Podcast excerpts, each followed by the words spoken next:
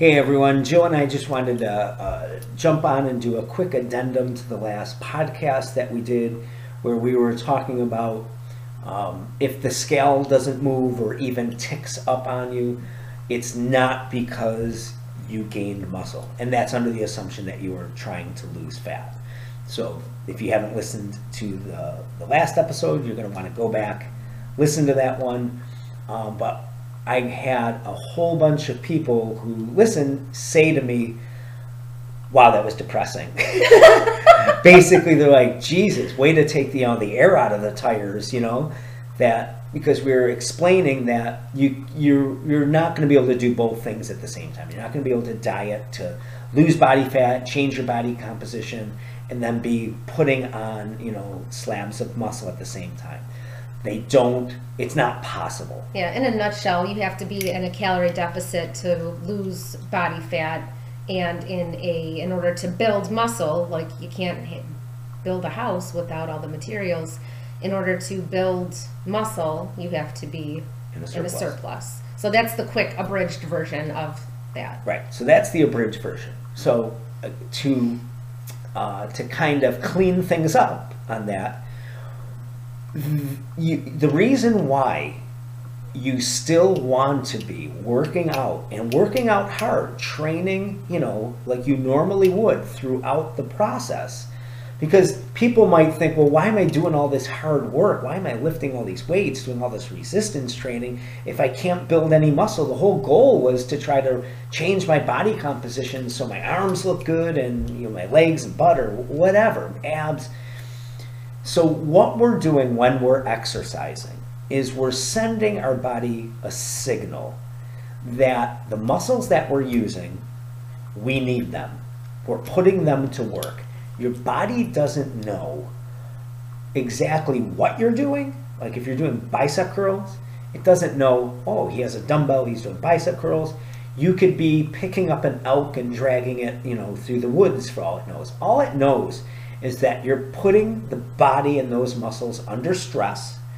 You're in the process, you're causing micro mm-hmm. damage, which is a good thing in, yeah, in this micro case. tears. People get so freaked out when they hear that. They're like, "What do you mean there's tears?" you have to break you have to break the muscle down to rebuild the muscle and that also goes for bone and connective tissue which i'll get to in just a second but the point is if you exercise consistently and you're repeatedly sending your body the signal hey three days a week four days a week jeff joe you know whoever keeps doing you know this squatting motion and it's getting harder we are going to have to adapt so he can keep doing that and doing it and making it easier for him because apparently he's not stopping.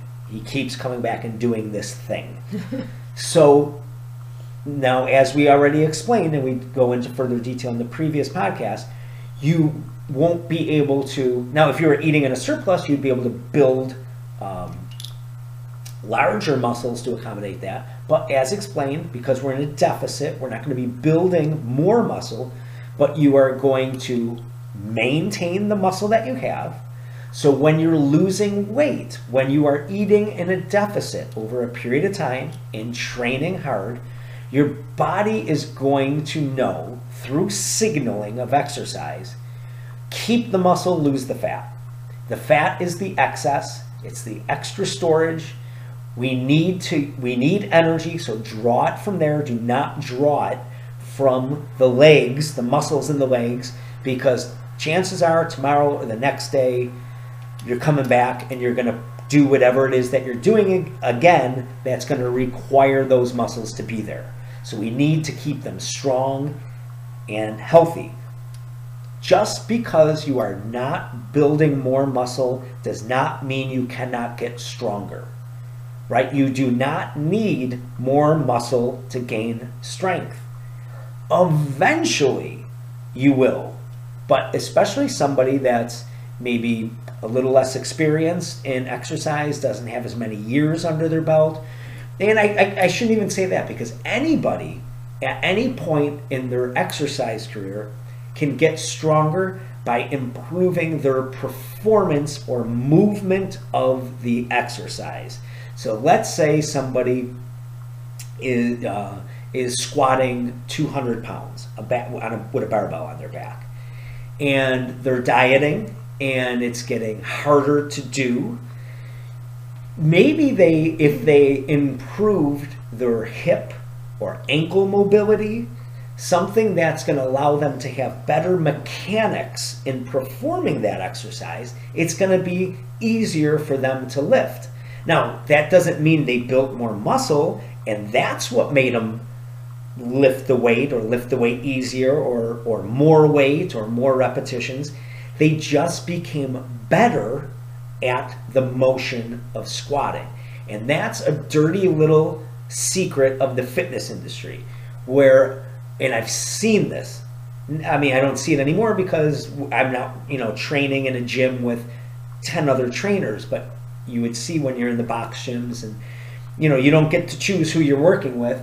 And somebody would say, oh, you didn't gain any, uh, or you didn't lose any weight, but you, you must have put on muscle because look at you were squatting 100 pounds, now you're squatting 110. And I'd be thinking in my head, no. I feel like my mind is blown. that's not what That people were trying to sell that. Oh, absolutely. It's terrible. All the time. So It's like, no. Yeah, you you worst. didn't build more muscle. You're just more practiced at squatting. No different than if you were swinging a golf club and you took lessons, swing lessons, and after a few weeks, you know how to make better contact with the ball. You know the mech- fluid, the mechanics, Yeah. the mechanics of the swing. Now all of a sudden, the ball is going further. It's staying straight. That doesn't mean you built muscle when you're hitting it harder, creating more velocity. You're making better contact through your mechanics of your swing and getting more velocity. It's no different than playing a piano. When you first start off, you're playing dun dun dun, and you're terrible.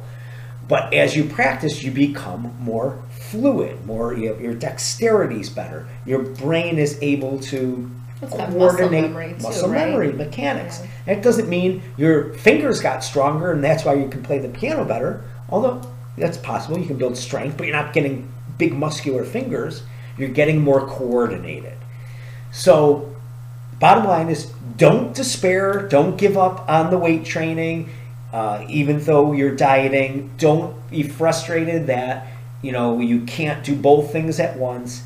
Keep your focus. If you want better body composition, 99% of the time, I would recommend to somebody let's take the weight off first in that during that period of losing the weight you're going to learn a lot about yourself and how your body responds to nutrition which is going to be very very important for not only during this dieting period but the rest of your life.